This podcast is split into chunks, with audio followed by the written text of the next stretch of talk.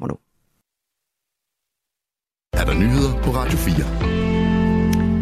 Køge Kommune er gået i gang med at gå sager om anklager om grænseoverskridende adfærd børn imellem på Borup Skole igennem. Det oplyser direktøren for børne- og uddannelsesforvaltningen i kommunen, Henrik Leborgen, i en skriftlig kommentar til Ritzau.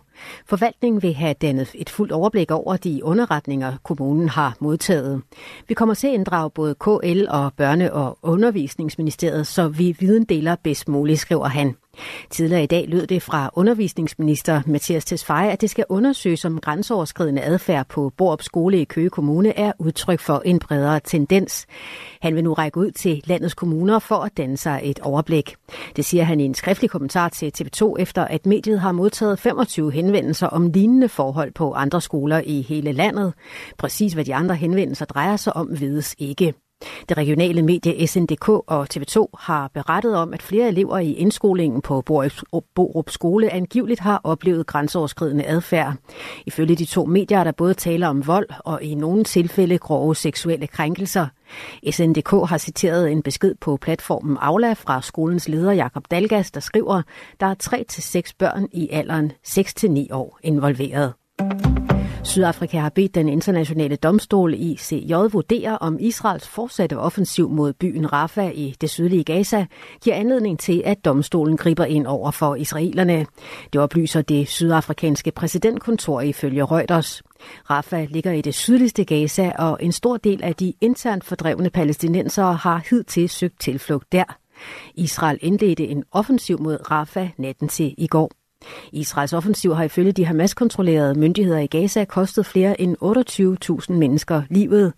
Det høje antal dræbte civile fik i slutningen af december Sydafrika til at indbringe Israel for den internationale domstol, som er den øverste domstol i FN-systemet. Her anklagede Sydafrika Israel for at begå folkedrab, og det er en sag, som fortsat verserer.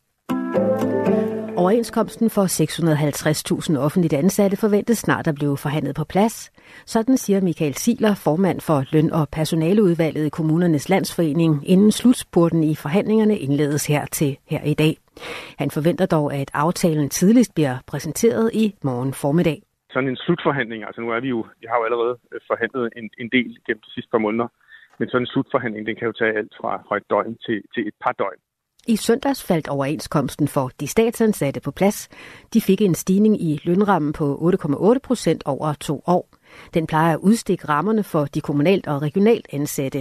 Og det er da også noget, som parterne kommer til at forholde sig til under de forhandlinger, der er i gang nu, siger Michael Siler. Den sætter en, en retning, øh, i hvert fald i forhold til, øh, til økonomien, men det giver jo ikke svarene på alt, fordi, øh, fordi vores område er jo væsentligt forskelligt fra staten. Vi driver nogle andre tilbud, vi driver daginstitutioner og skoler og ældrepleje osv., og, og, og der er nogle andre temaer i spil der.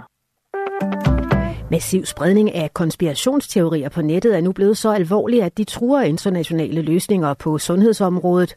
Det siger Verdenssundhedsorganisationen WHO's generalsekretær Tedros Adhanom Ghebreyesus til et sundhedstopmøde i dag i Emiraterne. Det skriver faktacheck-mediet Check det. Generaldirektøren henviser i sin tale til vedtagelsen af en historisk pandemiaftale, som verdens lande forhandler om i WHO. Den risikerer at blive forsinket eller i værste fald falde til jorden på grund af mis- og disinformationskampagner, skriver Tjek det. Hvis ikke disse løgne var så farlige, ville de være komiske, men de bringer sundheden for verdens befolkning i fare, sagde WHO's generaldirektør i sin tale i dag. Et flertal af amerikanerne mener, at den 81-årige amerikanske præsident Joe Biden er for gammel. Det viser en meningsmåling foretaget af nyhedsbureauet Reuters og analyseinstituttet Ipsos.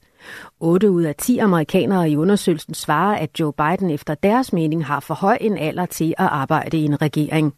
Undersøgelsen viser, at kun 53 procent mener, at Donald Trump er for gammel til at varetage regeringsarbejde. Og det til trods for, at Trump kun er fire år yngre end Joe Biden.